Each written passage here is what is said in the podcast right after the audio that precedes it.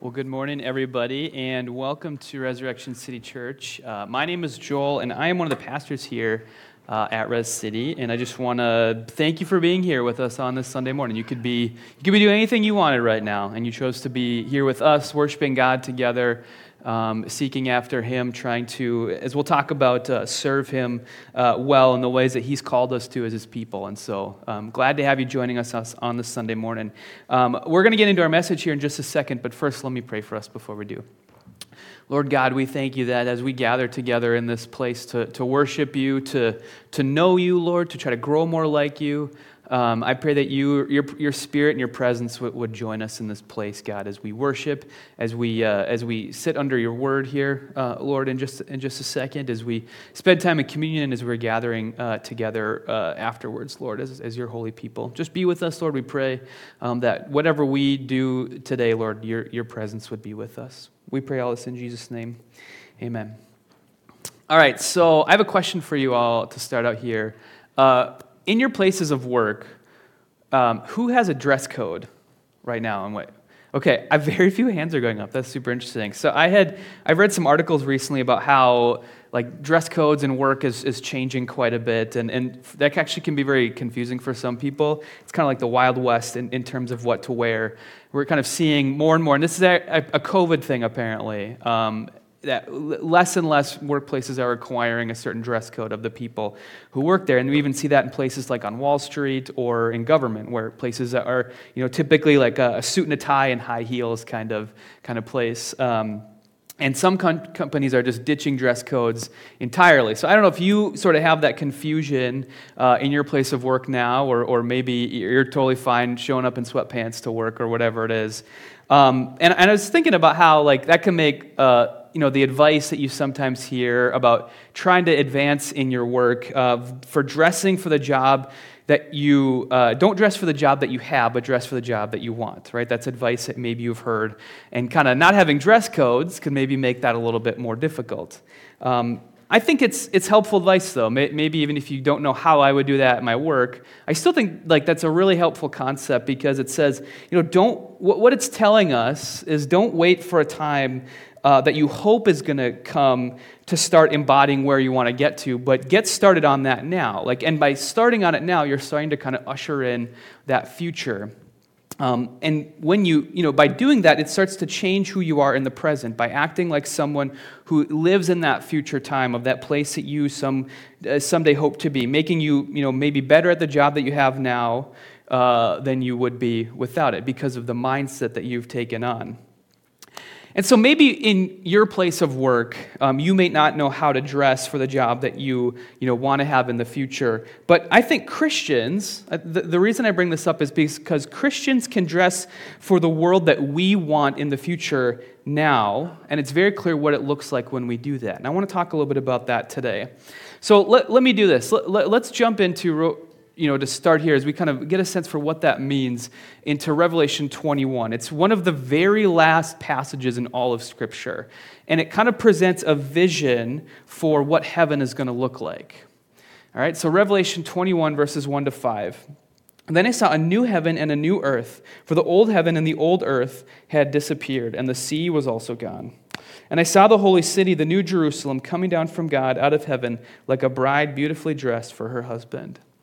I heard a loud shout from the throne saying, uh, Look, God's home is now among his people. He will live with them, and they will be his people. God himself will be with them. He will wipe away every tear from their eyes, and there will be no more death or sorrow or crying or pain. All these things are gone forever. And the one sitting on the throne said, Look, I am making everything new. And then he said to me, Write this down, for what I tell you is trustworthy and true.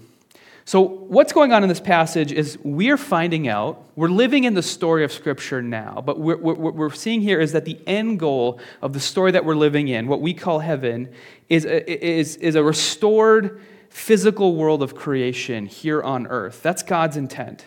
It's not that God wants to see our world be destroyed or abandoned or forgotten or kind of written off as a lost cause, where God says, you know, good riddance. They have had their chance. This world just sucks so bad. Let's blow it up and let's you know, take everybody out of there and they can live in some spiritual place. That's not what heaven is. Heaven is actually a restored creation that God is going to come dwell in one day. And it's described to us as a, as a society that is completely uh, made whole again, right? A, a city, right? A society and state of affairs that come from heaven that now is true on earth, on earth as it is in heaven, just like Jesus says in the Lord's Prayer.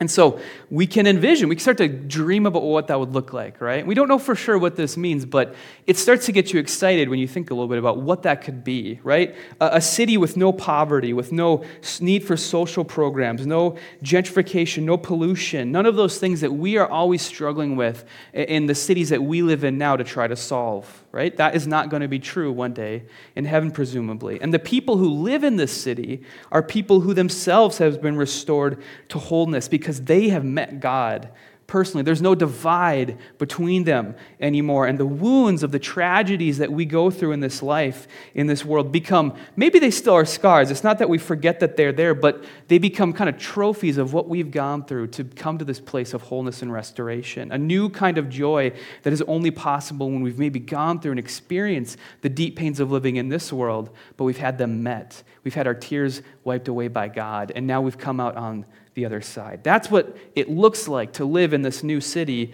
uh, that, that we're being presented in Scripture. Now, Jesus' vision for what we do is we wait for that time, because it's one thing, you know, to read this, but it's another thing to try to ask the question of what does it look like for us to kind of anticipate or live like we expect this city to come one day. And I really think that the, the, the vision that the New Testament and, and Jesus and the, and the other, his followers that have written and left us the documents that, you know, make up our New Testament, what it is could be summed up in that advice that we talked about earlier. Don't dress for the world that you have, dress for the world that you're waiting for God to bring. That's what it looks like for us to live in the present here, in the here and now, right? To be clear, we can't force it to happen. Just like just by dressing a certain way at work, can't force your boss to give you a promotion, right? But we uh, can start to become the people who will embody this city uh, one day in the future, in the present, and start to in the small ways that we can do it now, start to transform our spheres of influence so it looks a little bit more like heaven in our own day to day. And so I think being disciples of Jesus means following the Jesus who says, Look, I'm making everything new by trying to make things new in the present here now. And that's what we're going to talk about today, all right? we're in a sermon series called Know Grow Go Together. And what it is, is it's us walking through our sort of basic principles of discipleship, a kind of framework for how we think, you know, what the Christian life ought to look like, what we sort of strive to be doing as a church constantly. We put it into these four different words know, grow, go uh, together right? It's something that we want to kind of come back to as a church, to sort of leave here after we finish this series, but build off of and, and point people back towards when they're trying to understand what is, the, what, what is Res City trying to accomplish? What, what do we think it looks like to follow Jesus? We can say, well, here's a series that you can maybe look at and start uh, to know what discipleship might look like or how we think of it here as a church. We think as a disciple of Jesus, we should actively be embodying and seeking after all four of these things. Maybe not just picking one or two that we feel like come easy to us or that we enjoy a little bit more, but trying to say all four of these is what it looks like of fully uh, uh, flourishing in each, each individual disciple's life. These four things is what it looks like to follow after Jesus. And so far, we've done know, where we kind of broke that into two parts of knowing God knowing Him um, personally as our Abba, as our Father, of having God be a, an actual reality in our lives, not just an abstract idea, but then engaging that. And this was the second sermon with our minds. And then the last two weeks, we've talked about what it looks like to grow as a result by talking about bearing fruit and following Jesus in Christ likeness. And we're starting now to go into this, this concept of go right? And for us, go means these two things service and invitation. Okay? Service and invitation. Now, invitation is about disciple replication, about inviting other people to become disciples of Jesus. And next week, Nathan Van Zee is going to uh, give us a message on that. I'm very excited for that. Um, but this week, we're going to talk about this idea of service, right? Doing the work of the future city now, dressing for the restored world that Jesus will bring here in the present. Okay? Now, it's vitally important, I think, that we see these two, service and invitation, as not being things that we break off and pit against each other. I think that can happen sometimes in the church. that would have been very foreign to Jesus and to his early disciples. Okay? I think they would have seen these two things kind of going together perfectly, kind of working in tandem um, to, uh, to, to, to, to, to their concept of what it meant to go because Jesus had sent them okay? But we are going to break it up a little bit just to help us understand what these two things look like kind of in depth, all right? So we're going to start with uh, part one today of this Go section of our Go, Grow, Go Together series, talking about service and what that actually looks like, all right? Now, Christians, I think, have always been called to have a special concern for those who are most affected by the ruin of creation, by the challenges of the city, of the world that we live in now, which is, you know, eagerly awaiting for the city that God will bring one day, right? People like widows, orphans, the unemployed, oppressed and marginalized, unborn, refugees, migrants, beggars, diseased and suffering, all these different people who acutely experience the pain of sin and evil and suffering in our world right? And Christians, I think, have, have often thought it's good for us to partner strategically with organizations whose primary concern is giving aid to these people, right? Uh, giving jobs, relief, medical care whenever we can possibly do it. The challenge is, it doesn't always seem like the church cares about it all that much in the present. But in reality, this is absolutely our legacy as a church. One I don't think we realize is true. It's not hyperbole, I think, for me to say that the church and disciples of Jesus have been the greatest force for social good in world history. And it's not even really close if you really study it. Right? So much of what we take for granted now uh, in our world was introduced historically by the church and followers of Jesus. Right? Things like hospitals and schools and nonprofits are all basically Christian innovations when we study them right? Um, the YMCA is a great example, one of the first nonprofits ever. It started in 1844 out of a Bible study where the aim of the people was to promote Christian values. Um, hospitals, like the Mayo Clinic, for example, was started by a guy named William Mayo who thought this is a great way for me to uh, follow after Jesus, is to create this space where we are going to bring healing to people. Um, we live in a world where almost everybody knows how to read and write, right? It's very common for people to be literate. But the ancient world was the opposite. Almost nobody was literate. Well, what happened in between? Well, it was largely Christians who said, hey, uh, this is a, a, good for the world that we try to educate everybody, right? This is just uh, kind of part of the, the, the, the, the mission that the church has seen itself living ever since the beginning. And it continues to be this way even in the present. There's actually lots of studies that say religious believers give more money to charity than their secular neighbors. They give more of their time to serving people. They even give more blood, like in blood drives and stuff like that. So, this is a thing, it's been very Christian from the very beginning to take this idea seriously, uh, to listen to Jesus when he says, Love your neighbor as yourself, or to hear his stories like the story of the Good Samaritan and think, This is what it must look like for me to follow after him. They understood that this was essential to discipleship, and so should we. And that's why we have this in our kind of framework for what a disciple is, is someone who goes. And by going, one of the things that they're doing is serving. So, what I want to do for the rest of the sermon is I want to talk about three uh, points of what going and service looks like okay, for us to meditate on what it might look like for us to be disciples of Jesus as we go and serve. What does that actually mean? What does that actually look like? That's what we're going to talk about today. All right, so the three things I want to talk about is how Christian service is dynamic, Christian service is restoring, and Christian service is hope filled. All right, we'll walk through each of those three today for the rest of the service. All right, first off, Christian service is dynamic. Right? Now, this is kind of true of the whole go concept. It's dynamic. What I mean by dynamic is it's always moving because if it's not, it starts to, it starts to die. It starts to die off, right? Um, maybe you've heard this before. Some sharks, um, like the great white shark, for example, has to constantly be swimming, and if it doesn't, it'll die. Have you, any of you heard this before? Right? Okay. The reason is, is because sharks breathe by like taking in water, but they can't like suck it in. So they have to be moving, or else there's no way for the water to kind of go in their mouth and, and go in their gills. And the faster they swim, the more water gets pushed through those gills. So if they stop swimming, there's no longer any water going into their mouth, and therefore they're not getting any oxygen. And then they will eventually um, die, right? So they have to always be moving. They must move or die. I think that's a really good picture of what it looks like to be a Christian, right? Because when we stop moving, when we stop going, we stop serving and inviting, then I think we start to find our faith gets kind of stale and ingrown, right? We stop getting the necessary oxygen for a robust and healthy faith, right? Now, yeah, there are periods where we do need to rest, right? Sabbath is a principle that all Christians are supposed to have of stopping. And, and, and, and I think even in our weekly uh, lives, it's good for us to have just even one day where we just stop okay? But we shouldn't have a whole life of Sabbath. Sabbath is supposed to be intermixed into the regular going that we have as disciples because a faith that isn't dynamic, it isn't always moving and going, starts to become very self focused. It starts to become very uh, navel gazing and self centered, right? All about kind of what can I get out of this thing? Rather than going and interacting and finding out uh, how much uh, th- this faith is actually about the people around us, too. Right? In Matthew 28, 9, uh, 18 to 19, we have Jesus' sort of final words for his church before he uh, goes to, in heaven to be with God. And he says, Jesus came to them and said, All authority in heaven and earth has been given to me, therefore go. Therefore go. The number one thing he says to his followers is go.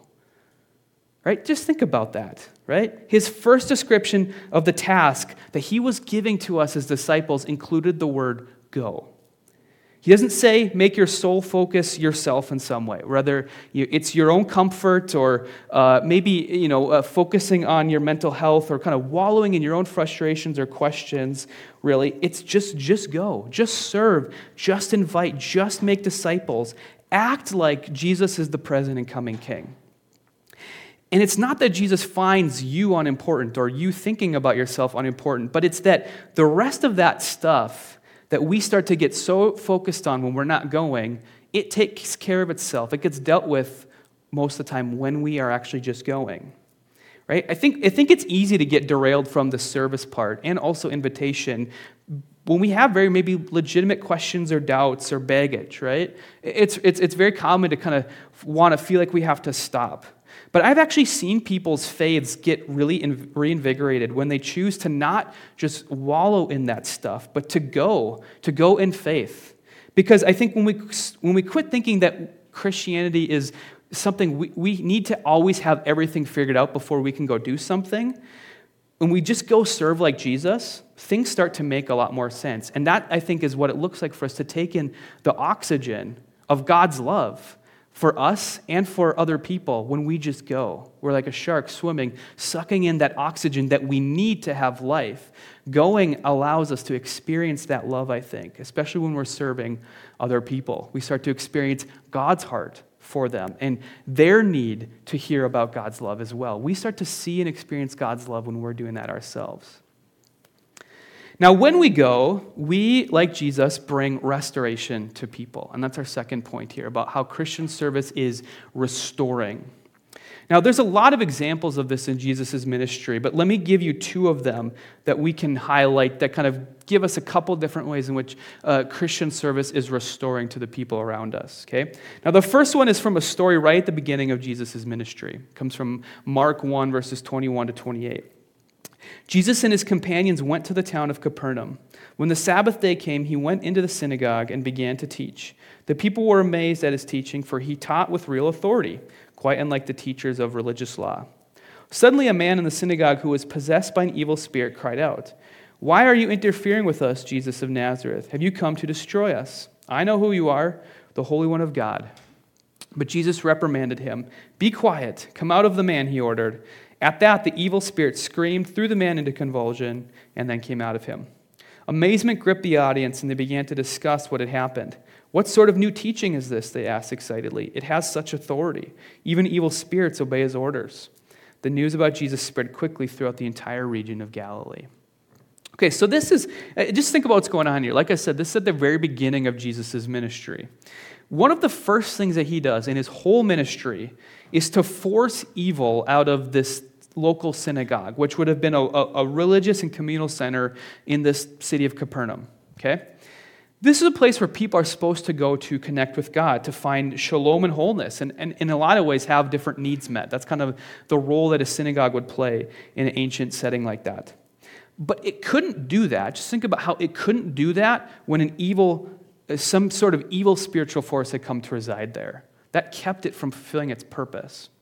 And so, part of God's work in restoring creation, we see through Jesus, is banishing evil so that can't oppress and stunt God's spirit and love from coming to the people who need it. Right? Christians, as followers of Jesus, we should love to see evil and sin be banished from our world because that is going to allow people to experience God's love. Now, there's lots of ways that we can engage in this um, practice of, of trying to banish and, and fight off evil that has come to reside in different places, right? It, it can come in the form of very practical ways of fighting injustice that you know, we probably hear a lot about today, right? Resisting oppression, speaking truth or uh, to power or sin, shining a light on corruption in some way, um, uh, setting captives free. You know, these are very good and necessary practices for us as Christians to engage in, right? And I assume you have some ideas of what that could look like. I assume you can think of places that you see corruption or injustice and want to join Jesus in, in, trying to banish those from those places. But also, I think it's important for us as Christians to remember what we uniquely bring to this fight, too, because it's not just Christians who see the need to do this. Um, other people in the society do as well, but we have an ability as Christians to, I think, be salt and light in the way that we do it. And one of those basic practices is by recognizing that there is oftentimes more going on than just the human component of things. Jesus' way of casting um, this evil out is to go to the root of the problem. It's to go to the dark spiritual force that's kind of behind it all right? Which reminds us of this spiritual dimension that there often is in evil. And so when Scripture talks about uh, fighting evil in this way, we come to passages like Ephesians 6, which I, I won't throw on the screen here for you. I'll just summarize it. But it talks about like putting on armor like we're in some kind of actual struggle. And the way that Paul in Ephesians 6 tells us to resist evil is by doing things like just telling the truth, embodying the truth. Don't take on the. Um, the practices of the evil one that we're trying to banish by engaging in lying, right? But tell the truth, be honest, no matter where the truth leads us. Um, embrace holiness, right? Be holy in how we do it. Again, don't become like the evil we're trying to fight in order to, to banish it, but embrace holiness. Be ready to spread good news. Trust God. Wield the word of God. Pray. These are the types of ways that Christians can uniquely add to uh, the fighting of injustice and evil in our worlds right? This is, a, uh, think, a very practical and unique way that we Christians can help with it too. So don't forget that as you go out and try to do something about evil in the worlds that you live in. Now, another way that Jesus restores is in his repeated healing miracles. And we have an example of that in Luke 5. Uh, verses 12 to 13. Jesus is in one of the towns where there was a man covered with a skin disease. When he saw Jesus, he fell on his face and begged, Lord, if you want to, you can make me clean. Jesus reached out his hand, touched him, and said, I do want to. Be clean. And instantly, the skin disease left him. Now, this skin disease is often translated leprosy. Maybe if, you've read through your Bible, sometimes you'll find the word leprosy come up. And you're like, I don't know what leprosy is. Um, that's okay because it probably wasn't actually what we think of as modern leprosy or this thing called Hansen's disease. It's some kind of psoriasis, maybe, or lupus or ringworms, ringworm, something like that, okay? What matters is it's a, it's a kind of uh, skin disease that gave him a physical deprivation, but there's also a communal piece to it too, right? And that is behind his request to be made clean by Jesus. He's not asking for a bath here, okay? When he says, Make me clean, Jesus, he's not asking for uh, to be made clean the way, way might, you might think. He's talking about ritual uncleanness, which would have kept him at arm's length from the community that he lived in right? There's this ritual purity and cleanness, and the people of God were called to observe it, right? And it kind of wavered throughout Israel's history, but it was really popular in Jesus' time to uh, very, very strictly follow these ritual purity laws. Um, and that meant that unclean people, and there were lots of different types, and sometimes you'd be in it for a you know, short period of time, but then you'd be made clean again. Um, but certain things like a skin disease would often keep you in a state of uncleanness for, you know, an ex- for, for maybe the rest of your life, right? And it would mean that you were not able to do the kinds of things that a normal person would get to do, right? So we can imagine that the problem for this guy is not just whatever physical discomfort that he's experiencing from this skin disease, but he can't do things like go see his niece that was just born to his, his, his sibling. Right? He can't go celebrate that because he is unclean and has to be excluded from all the people who kind of have it all together.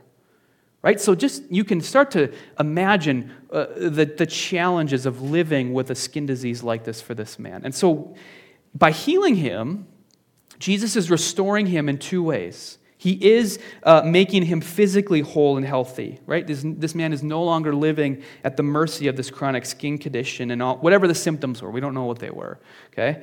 But two, he's making him emotionally whole by restoring him back to the community. And this is actually a really important part of the restoring work that Jesus does. Okay? No longer is this guy going to be known by his identity of unclean and therefore having to stay away from everybody else right? No longer is he going to be isolated and alone, a very taboo person who is supposed to be kept away from, you know, respectful society.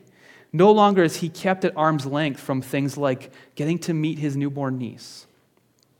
And scholars regular, regularly point out that the whole point behind Jesus' healing miracles that we read about in the Gospels, it's, it's, it's supposed to, yes, heal them physically, but it's a sign that the state of affairs that mark God's kingdom have come about right? It's not just a platitude that God's kingdom have come, but it's a reality. And people experience it in their lives by being made physically whole, but also being restored to the communities that they're part of. And so that means the kingdom looks like people being restored to health and wholeness in themselves, but also into the relationships of people around them. That's what it means for the kingdom to come. And so if we're going to be kingdom people, people dressing for the world that we want, we get to be healers too. Right? We get to restore people to full and complete health in themselves, both uh, physically and mentally and emotionally. I think it's a beautiful thing when Christians serve in the type of helping professions that uh, make this a reality in our world, right? Doctors and nurses and PTs and psychologists and counselors and social workers and many other professions do this. And we have a lot of people at Res City I know that work in these different helping professions, which is a beautiful, beautiful thing. We're saying it, you should see your work as kingdom work, okay? But you don't have to be in a helping profession to be a restorer where you are either, okay? Um, there are lots of situations that it's very common today where estrangement and lo- loneliness are created in different groups of people, right? It could be at work, someone who's ostracized for some way. You could, it, it could be in your family, right? It could be that you've got the weird uncle who no one talks to because of something he did so long ago that no one can even remember. But he's not really invited to family functions anymore. He's kind of treated like he's really basically not part of the family. Right? We all have situations like this that we live in where we are finding people who are experiencing these, these types of being held at arm's length from different relationships that they're in. What if Christians took it upon themselves to be healers of sicknesses like that too? What if we said this is a way that we can be restorers and healers like Jesus did as well? After all, the gospel says that we have been restored to full relationship with God through Jesus, right? Whatever banishment or being held at arm's length that we previously had from God's presence is gone because of Jesus. All that means is that we get to be creative and find ways to mirror that restoration that's been done for us back to God in the world around us, too. Now, another good reason to serve is that it does something to us as well. And, and Heather Tremaine um, here goes to Res City. She leads this thing we do called Care Portal um, here at Res City. And um, she has this, I asked her to kind of uh, because she does so much of the leading and the work of service that we do here at the church, why she you know thinks service is valuable, and she she asked me to share this. Okay, so I got this uh, I got this for her for, uh, on on her behalf, and I think a lot of what Heather says really um, helps us to, to to see the importance of what serving does to us as well. Okay, so she starts out by um, reading James 1:27. Religion that God, our, that God our Father accepts as pure and faultless as this to look after orphans and widows in their distress and to keep oneself from being polluted by the world. She says this. I'm going to read, it's, it's an extended quote here. I think most people would agree that, as far as biblical directives go, this is a pretty straightforward one. It's not controversial or difficult to digest. We understand why Jesus would call us to help those in need around us, and we have the desire to answer that call. Practically, though, it can be more difficult. What if you don't personally know or naturally come into contact with people who have these needs? I often struggled with this or felt the temptation to just throw money at different causes. Giving money is, of course, not a bad thing and is often needed, but I also found myself reflecting that if I want to be the hands and feet of Jesus, maybe I should serve more often in ways that surprise actually require the use of my hands and feet. It has been great to become part of Care Portal this past year and see how God is using Res City to meet needs in our immediate community in a personal way. Care Portal needs mainly center around serving children in our community, improving the safety and well being of a child, helping reunite a biological family, or helping prevent a child from entering the foster care system by stabilizing a home. The goal is to have the, close, the closest local church meet the need and to do so in person in order to make an actual connection with the people that we're serving. Um, I think Heather highlights not just you know, the needs or the, the what if, but what it does to us too. And I think that's a really important thing for us to understand when it comes to serving. Okay, to put it in the parlance of the series that we've been talking about, go is also a great opportunity for you to grow. Right? If you remember what uh, Julie said last week, we can't grow if we aren't prepared to really give something up that we value or cherish. Right? It changes us when we go and serve. And it helps us to grow more like Jesus, to bear more fruit, which we, again, have said is an essential part of discipleship. And some of the things that we get to give up when we go are things like grudges, uh, giving up what, you know, what we actually find to be valuable, or giving up wrong reasons for service. I'll just talk about each of those briefly here. I think a, reason sometimes we maybe don't want to serve is because it's uncomfortable or hard work. Um, you know, we have to sacrifice. But to be honest, sometimes we don't want to see people get restored right? Like maybe there are people in our lives that we don't want to see restored in some way. We're mad at them, or we just think that they're people who deserve whatever's happened to them. They're lazy, they don't work hard, whatever it is. This is what they should get, right? And we do see this sort of political rhetoric sometimes get used about the poor and marginalized to treat them with disdain. Um, and sometimes we treat people in our own family that way too, right? We're called to give that up, to give those grudges or those preconceptions of people up in order to just serve them and love them like Jesus does. And that's a way for us to grow, is to give up the kinds of things that kind of keep us, I think, stuck a lot of times in, in being the type of people who are in many ways not like Jesus. Another way that we can grow is by being willing to sacrifice some the things that are actually valuable to us. Right? Heather talked about how a lot of times, you know, depending on your state in life, sometimes it's easier to just give money than it is to actually get your hands dirty and be the actual hands and feet of Jesus. Sometimes it doesn't stretch us that much to take 5 minutes to go on some website and donate a little bit of money. What really stretches us is the thing that is more valuable to us, which is our time. Right? um, that's the kind of thing that we find valuable. And giving up what is most valuable to us helps us to be more like Jesus too, right? So consider what is it that I find truly valuable, and is there a way that I can maybe give that up to help serve people too? And then finally, we can give up the wrong reasons sometimes for serving. I think one of the things that gets us excited to serve a lot of times is that you know we think we're going to go change the world. Like we're, we're like us getting in the game of serving is going to you know uh, you know completely like change change affairs in the world. But life has a way of really smacking you in the face and letting you know how irrelevant you can often be sometimes. Right? In reality, the, the best work that we often do it, you know, might change one person's life, but it's not going to change the system that, were, that, that created the conditions for someone being in a position where they needed your help, right? Um, it takes massive, overarching, coordinated efforts over long periods of time to really make change. The kinds of things that people have to dedicate their lives to, oftentimes. And for whatever reason, a lot of times we don't have the ability to do that. And so sometimes it can start to feel like when our service isn't making an impact, that we aren't changing the world, we start to find ourselves getting less motivated and feeling like it's not that important for us to go because nothing's happening. What's the point, right?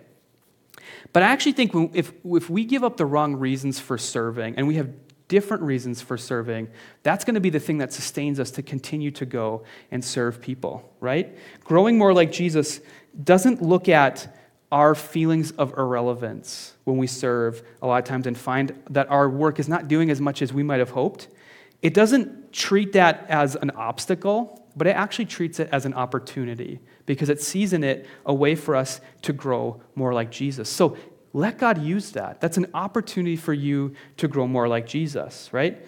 And, and this is one of, I think, the reason for this is, okay? And like, this is one of the most important things I want you to, to hear in the sermon today. When we start to feel irrelevant, we start to be able to identify with those we're serving, and that makes us better at it, right? People who are in need of being served or helped, right? Widows, orphans, starving, sick, poor, diseased, uh, impoverished. These are people who feel irrelevant too. And when we start to feel irrelevance, we can start to connect with them and find true and deep love for them.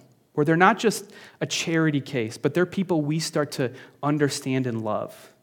Right? A lot of times it can be hard if you're in a place of comfort and stability to really understand the people you're serving. But when you start to find spaces in your own life where you're, you're not as good as you think, you start to feel irrelevant in some way, you start to be able to connect with them in ways that are really incredible. And it makes you better at serving and loving them, right? And what it does is it, it points us back to the gospel, right? We are irrelevant, all of us, because of our sin, and we have no ability to save ourselves. This, despite our irrelevance, that God comes to make us something in Jesus, right? We never brought anything to the table in the first place. And the more awareness of our irrelevance that we have, the more we can tr- truly experience and see the need to go back to God for His grace. And the great message that we start to proclaim to people is not that, you know, we're so great because, you know, we've come to save you, right? We get to be your great savior by coming and helping you out. But we're people who also are aware of our irrelevance, and we want to serve you in that, out of that, out of our love for you. And when we truly grasp that, we become better servants of the people that we're serving. We serve not because of what we can do, but because of our own spiritual poverty and our belief in who God is. And that takes us to this last point. As we start to grasp this, the last piece of Christian service that I want us to consider is that Christian service is hope filled. Christian service is hope filled. Okay? Remember what Jesus says in Luke 5:13 to the man who comes and asks, "If you want to, you can make me clean." And Jesus tells him, "I do want to." There's a lot of hope that we can draw from that statement about who Jesus is and what he wants to do and what, how, how much hope he wants to give us, right? Jesus wants to heal, Jesus wants to restore. Jesus wants to cast out evil. He wants to respond to your ills and the ills of society around us. And that hope that Jesus wants to is necessary for us to go because it gives us a why. Right? It gives us a why. Hope is not just a feeling that we have that things are going to work out, right? Or just kind of keeping an eye on the future right? Thinking about what will happen someday, but really not having it change anything about us now. Um, hope is attending to earthly life in a manner worthy of the gospel. What M- Michelle Clifton Soderstrom writes, talking about Christians in the 17th century Germany who embarked on incredible social reform. Okay? We keep an eye on the future for the benefit of the present, right? Because we need hope to keep going, right? The doctor is never going to run out of sick people to treat. The advocate for justice is never going to uh, completely get rid of whatever injustice they're fighting, right? The psychologist is never going to run out of people whose mental health needs to be restored. The social worker is never going to run out of kids to serve in broken homes. Um, some families are never going to run out of their grudges, right? As Jesus himself says, the poor will always be with you. If you don't have hope, you are going to get chewed up and spit out and overwhelmed by the weight of whatever problem it is you're trying to serve someone in the midst of. And that allows the problem to continue to flourish. Bryan Stevenson, um, he's the author of a book called Just Mercy, a story of justice and redemption. And he's an attorney and, and a leading voice for criminal justice reform, founded a, something called e- the Equal Justice Initiative, um, and also who is a Christian, talks a lot about the importance of hope for us as we are people who follow after Jesus and trying to do something about what about our world is not as it fully should be and will be one day. He says, Hope is your superpower. Don't let anybody or anything make you hopeless. Hope is the enemy of injustice. Hope is what will get you to stand up when people tell you to sit down. Fear and anger are the essential ingredients of injustice, impression, uh, injustice and oppression. Injustice prevails where hopelessness persists. We have to have hope to keep us going. We have to keep our eye on what it is that God wants to do in the future and what Jesus says now that I do want to do something to serve people. Ultimately, it's that hope that Jesus is going to do what he said in Revelation 21, what we read at the very beginning of the sermon. That's what we as people, the people of God, hope in. And that's what keeps us going in the moment as we go and we try to serve in the world and the places that need it. Now, what we're going to do is we're going to transition here into a time of communion and worship, um, as we always do. And as we do, I'd like you to, depending on where you're at, maybe consider a few different things and bring them before God, right? Um, it's a chance for you to maybe reckon with your feelings of irrelevance, whatever those are, wherever you feel like helpless or hopeless in some way. use that that feeling of irrelevance as a chance to, to, as an opportunity to go to God and to have him meet you with his love. And also to be reminded that there are other people who feel irrelevant too. And this is a chance you know maybe for you to think about what it could be like to also meet them in their irrelevance right? It's a chance to confess to god and let him remind you that he doesn't love you uh, because you are relevant but he loves you in spite of your relevance and he brings us into relevance through his grace. And it's a reminder also when we take communion that jesus died and he died so that he could be raised again to give us hope that even the worst injustices, like his own unjust death, right? Jesus' death itself on the cross was an, an, an, example of the injustice in the world. The guy who was completely innocent was still crucified on a cross as if he was a criminal. It's a reminder that God is undoing those types of injustices and will do, undo them one day, finally, in the future. And then, lastly, uh, one last thing for you in communion. If, you if you feel like you've never met the Jesus who says, I do want to, this is an opportunity for you to maybe meet him for the first time, to find out that he does love you, that he does want to restore you back to wholeness, that he does want to give you a hope for a future someday. And this is a chance for you to maybe meet him for the first time. Let's pray, and then we'll head into that time of worship and communion. Lord, we thank you that. You do not look at our world as some lost cause. You do not look at all of the problems that we see in our day to day lives, God, whether it's in our families, whether it's in our neighborhoods, in the cities that we live in. Lord, there are so many issues in this world that um, it seems like it would make sense for you to just give up on it, but you don't. Lord, you put in the hard work to restore it and make it whole, and you will do that one day finally through your Son Jesus returning and, this, and bringing this new city to earth, Lord. But I pray that in the moment, as we are people who live animated by that hope, that you would help us to go and to serve the people in our city, in our communities, in our neighborhoods, in our families who need it most, Lord, so that we may be people uh, who embody heaven on earth now, who are dressing not for the world that we have, but for the world that we believe you will bring one day. We pray all this in the name of Jesus. Amen.